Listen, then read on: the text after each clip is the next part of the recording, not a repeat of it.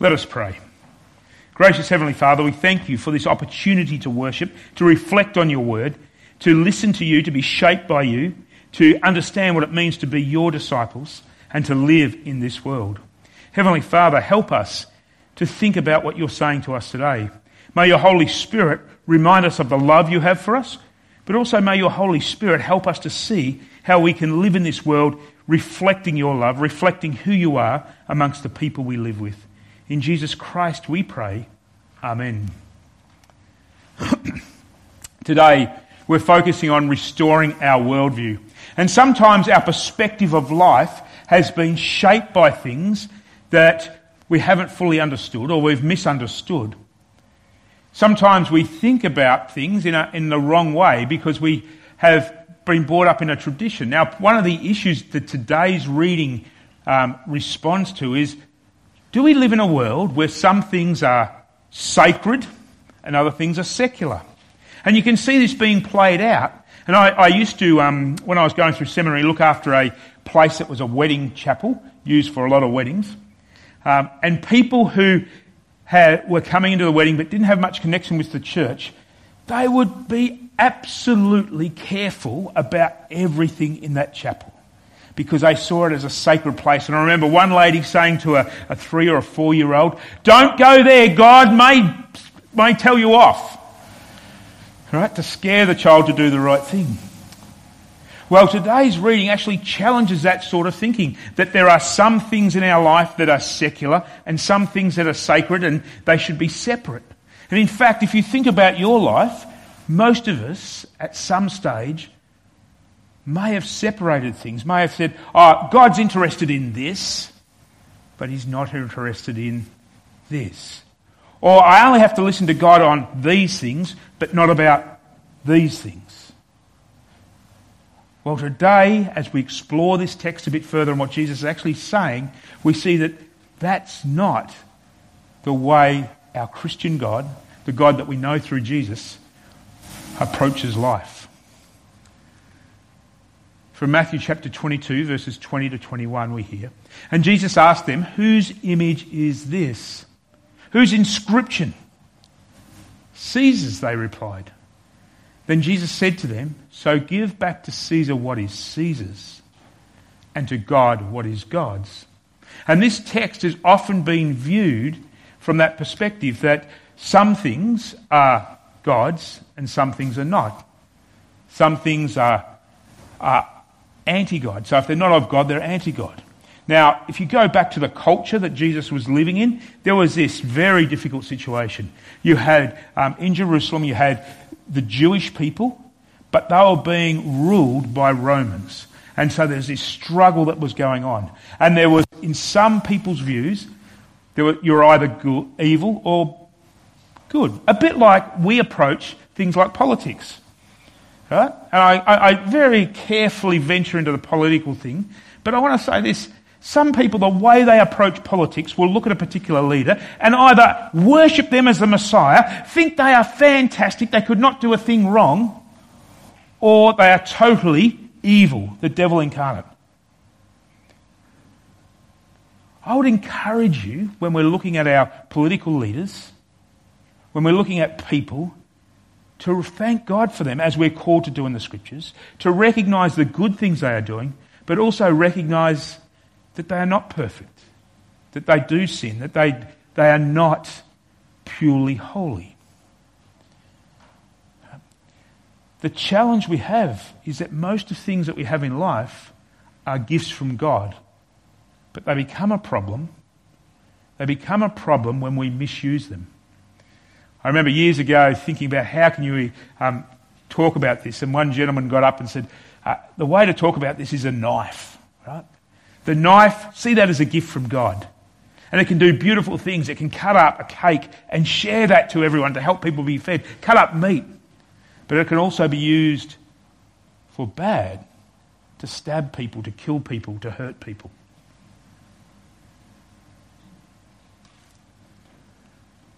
A little bit more background that helps us unpack what's going on, what Jesus is talking about.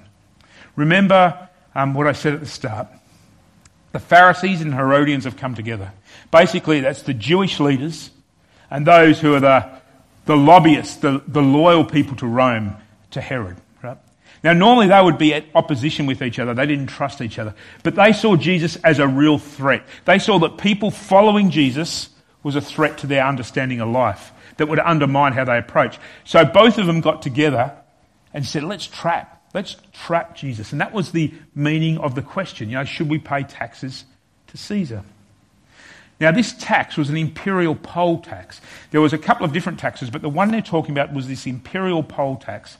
And what it was was a set amount, which is a denarius, and we know from other parts of Scripture that a denarius was equal to a day's wage, the average day's wage.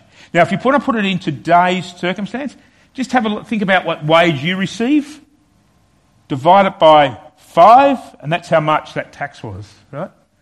Um, if you want to know about the average Australian wage, it's roughly about $350. Right? So it's not a small amount, is it? It's quite a large amount. Um, and it was imposed on non Roman citizens. So the Romans that were in the area didn't have to pay it, but the Judeans, the Jerusalem, the Israelites had to pay it. And some people would say, well, they had to actually fund their own oppression.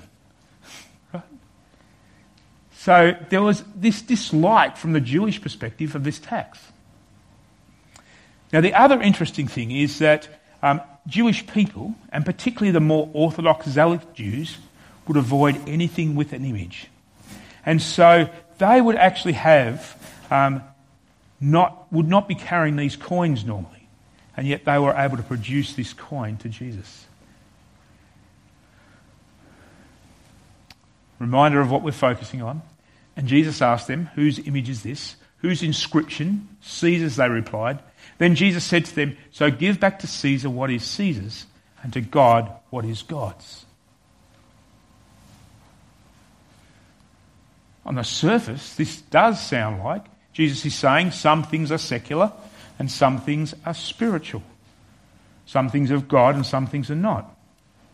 That's what it sounds like on the surface, and that's how, you know, I've been in discussions with people who will talk this way, right? And they'll say, yeah, yeah, there's certain things the church shouldn't be involved with. There's certain things that God's not interested in. Now, we've got to be careful. There are certain things, and this happened around the Reformation. The church got involved in the, the politics, the, the actual um, people, but they got involved in the wrong way. We are to be involved in society, we are to be involved in politics. But we are to be involved in a way that God says, the way the Bible instructs us. Not the, we're not to use our Christianity as power over others to hurt others. New, we need a New Testament approach, and we're going to talk a little bit about that. Because this is not what Jesus is saying. If we look closely at what Jesus is saying, he says, So give to Caesar what is Caesar's, and to God's what is God's. Now, the secular spiritual thing would only be true if certain things weren't belonging to God, if certain things weren't from God. But let us remember what we said in our statement of faith. Let us remember what we have in our opening worship. Everything on heaven and earth belongs to God. Everything. Everything is God's. And the Jewish people would have heard when Jesus said that, they would have gone, hold on a moment. And this, if you remember near the end of this passage, they walked away amazed, a bit dumbfounded, they didn't know how to respond. Most scholars believe they didn't know how to respond because Jesus had highlighted to them everything was God's. Right? Give to God what is God's. From Psalm 24, we hear, The earth is the Lord's and everything in it, the world and all who live in it from Deuteronomy 10:14, which we had as part of our statement of faith. To the Lord your God belong the heavens, even the highest heavens, and the earth and everything in it. And this is not just an Old Testament perspective, this is also in the New Testament for us as well. From 1 Corinthians chapter 10 verse 26. The earth is the Lord's and everything in it. It's a challenge if you want to separate things and go, is that spiritual or is that not? The other thing to remember, right, when Jesus talks about the image, you know, whose coin does it bear? Think about your life. Whose image do you bear? Whose image do you have? From Genesis chapter 1, verse 27, we are reminded God created humankind in his own image. In the image of God, he created them, male and female, he created them. And in Colossians chapter 3, verse 10, put on the new self, which is being renewed in knowledge in the image of its creator. As people who have been baptized by God, we bear the image of God. As people who have been created by God, we bear the image of God. So think about the consequences that has for us. If Jesus says, give to God what is God, what does it mean for our life? Well, there's an old hymn that says, Take my life and let it be consecrated, Lord, to thee. And what that talks about is not just part of my life, not just, oh, look, I'm going to be um, your disciple on Sunday or for this aspect, but this is be, I'm going to have my life consecrated to God in every aspect of our lives. So rather than asking, is something spiritual or secular, let us see everything as spiritual. Let us see everything from God with a godly purpose. Think about your entire life. That it is all spiritual. That it's all given to you by God. And that it has a godly purpose. Now, the truth is at times it's corrupted because of sin.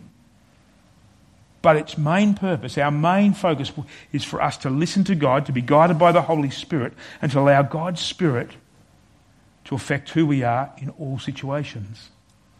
Colossians chapter 3 verse 17 reminds us, and whatever you do, whether in word or deed, do it all in the name of the Lord Jesus, giving thanks to God the Father through him. And this is a challenge for us both as individuals, but also as a church, and for our church agencies. It's a challenge for all three because instead of going, oh, let's just be the best aged care facility from a, a worldly point of view, our call is to be the best aged care facility that reflects God. Instead of just being the, the best school, our call is to be the best school that reflects God. Instead of just being um, a, another agency of the church, that tries to compare or live up to what other agencies do. Let us be an agency that reflects God, that shares God through what we do. Remember, so rather than asking is something secular or spiritual, it's a real freeing thing when you see everything. You see everything as spiritual. Because your mind and your heart starts to ask questions like, well, how's God want me to use this? How can this be a blessing to others? How can this help connect other people to God? So think about your life at the moment. Look at everything and everyone you're connected to. Everything you're involved in and everything you do. And here's two questions for you to think about and reflect on.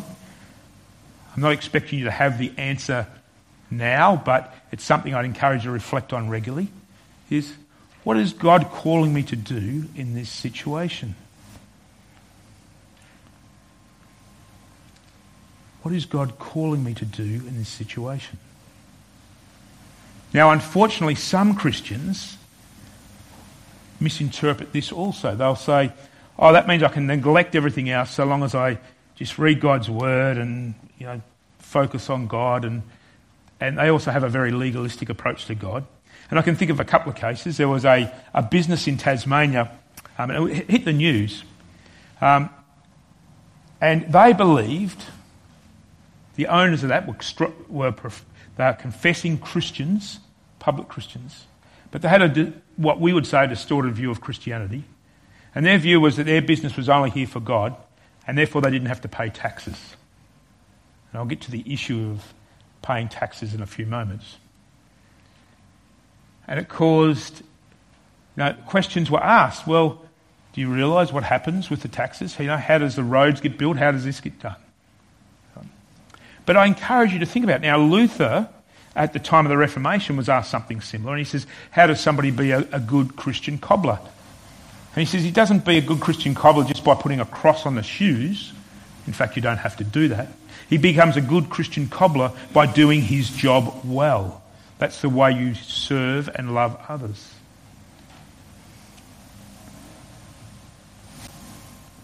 The second question I invite you to think about is how can I use where I am and what I have for God's glory and to help others know God, to help others see God's image through me?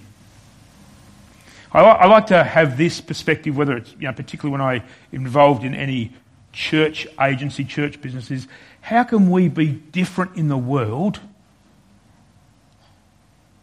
different to what's out there in the world, to reflect God, to make it clear that we have a God who loves us, who's a God of grace, and a God who is here for all people, who sent Jesus into this world for all people. So think about your own situation, whether it be a workplace.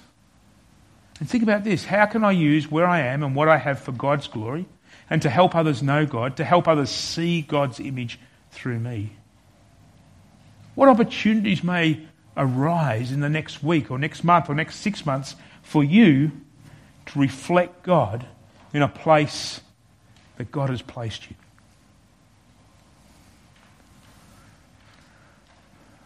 Now to the taxes issue. And here's the twist. If we are living so that others see God in us and through us, we don't avoid paying taxes. In fact, we shouldn't grumble about paying taxes. We pay taxes. We pay taxes because scripturally God has encouraged us to do so. If you go back a few chapters in Matthew 17, we hear Jesus encourages people to pay taxes even though they don't really need to do so, but to do so so they don't cause offence. If you go further into the early church, um, you see in Romans 13 this encouragement to pay taxes because it's a way of recognising that the authorities we have over us are only there because God allows them to be there. And that's a real challenge for some people I know. There are some people in authority you think shouldn't be there. But for whatever reason, and I don't know the reason, sometimes I question God, but you know, God has probably got an answer that um, I'll discover one day. Right? That the authorities are only in power because God allows them to be there. The other part of this, the other deeper part of this, is that no authority will outlast God's authority. No authority has more authority than God. And the third thing to think about and to keep in mind also comes from Romans 13. We pay taxes so governing authorities can fulfill their calling of caring for those who are under their authority. We pay taxes so the government can fulfill its calling to care for people in need, to provide for us. One of the issues, and you know, one of the issues that the Romans brought, even though they were against Christianity, even though they were a big problem for Christianity at times, the Romans brought a real blessing that helped the spreading of the gospel. And that blessing was they built roads so it was easier for people to get around. And Christians were able to use those roads. And those roads were built with taxes. And so, this issue about paying taxes, for the Jewish people at the time who were against paying taxes, they saw it as an allegiance to Caesar what our passage today, and Jesus encourages us, and the Christian church encourages us in other parts of Scripture, is to see paying taxes is a way of reflecting love. Don't see it as an allegiance to somebody, but it's a way of showing love to others, to allowing others to be loved. So, what does this mean for us? This passage mean for us if we don't treat things as secular versus spiritual, but we see everything as potentially spiritually, has got a, a godly purpose. It will refine the way we approach life and church. And to give you an example of how um, I come across recently, you know, in, in, during this time in COVID, because I've been doing a fair bit of work. I've got a conference this week with other pastors and other mission people from the Lutheran Church, and we're talking about what it means to be uh, a church in COVID and post-COVID times. And I've been preparing for that. And one of the things I come across was a story, or two stories of churches of how they've responded to COVID. Um, one church took the view that every rule that, they, that the government placed down was simply from the government. And so they kept looking at ways to get out, out around the rules. And they kept saying the government's here to attack us and the government's not Christian, right? That was their attitude and approach. And the rules they had to abide by, it would come across as radio, Neil, you've got to do this. Otherwise, you're going to jail or we're going to be in problems. That's how it had come across when they communicated. However, another church took a different perspective. God has given us these authorities. We mightn't always agree with them, but they're a blessing to us to help us. We thank God for them. Let's look at why we've got these rules. And they understood the rules as a way, following the rules, as a way of serving and caring for people around them during these times. But there was one other thing, is the way they encouraged their community to follow the rules was, wasn't this heavy-handed approach of, you've got to do this, otherwise we're in trouble. They mentioned that there were consequences, but they did it with grace. And if people slipped up, they didn't jump on them. They just helped them. A bit like one of the reasons we have masks available if people don't bring masks is so we don't tell people off they haven't got a mask, we just give them a mask. When we see everything as spiritual, that God can be at work in everything, also the way we carry it out is about reflecting God's grace, love, and mercy. So let's see everything as God's. And for God has a godly purpose that's connected to salvation and sharing his love.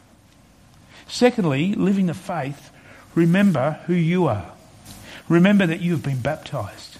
Remember that you are loved by God, that you have been created by God, that you are a child of God bearing his image in the world. Now, he knows that you're not perfect. He's there to help you, He's there to forgive you. But He's also wanting you and calling you to reflect His image wherever you are. And so allow your life to be shaped so everything you're involved in has a purpose of connecting people with Jesus. Think about how you may connect with people with Jesus. You know, one of the challenges I have um, as a pastor is that we, we have a community here that's great, but at times you think, oh, I come across somebody, oh, that person's really not going to fit in here. And what I, my approach used to be, oh, you know, I'll guide them somewhere else. Or I'll, I'll just wait till the time's right. But when, then I remembered something that was important, something I'd preached a number of times.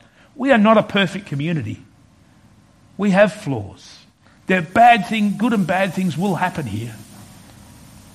We have a God who loves us, and the reason we're part of this community is to receive God's love and forgiveness. And so now my attitude is often with people come and join us, but don't expect us to be perfect. Right? At times, someone might get under your skin. We're not all the same, and that's the beauty of us is that we're all here because we're not perfect and God forgives us and God loves us. Allow your life to be shaped. So you have this focus of connecting to Jesus and not worrying about your own self as much, but more worrying about is this person going to connect with Jesus and his wider community?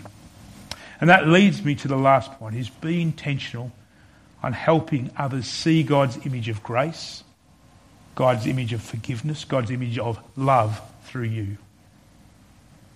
Be a person who intentionally goes out of your way to think about what does it mean to show God's grace, image, forgiveness.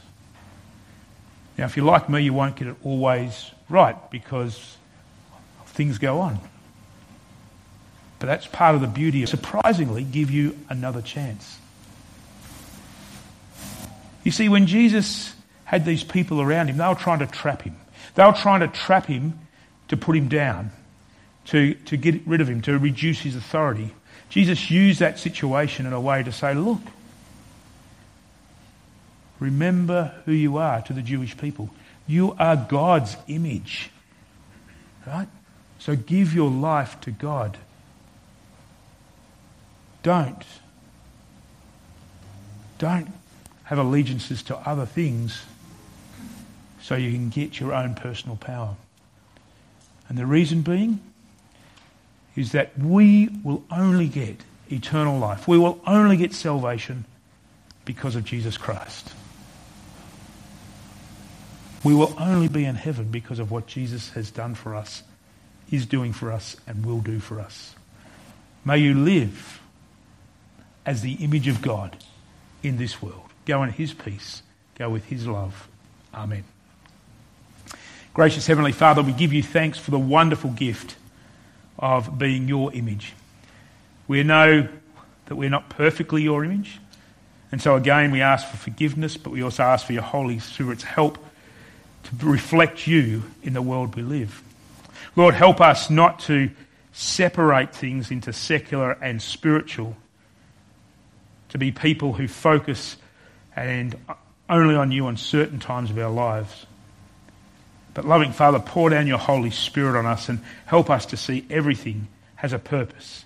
A purpose of sharing you and connecting others with you. Lord, we thank you for the wonderful gift of life. And we thank you for the eternal life you've given us. Continue to help us to see the blessings around us and to use them for your glory. In Jesus Christ we pray. Amen.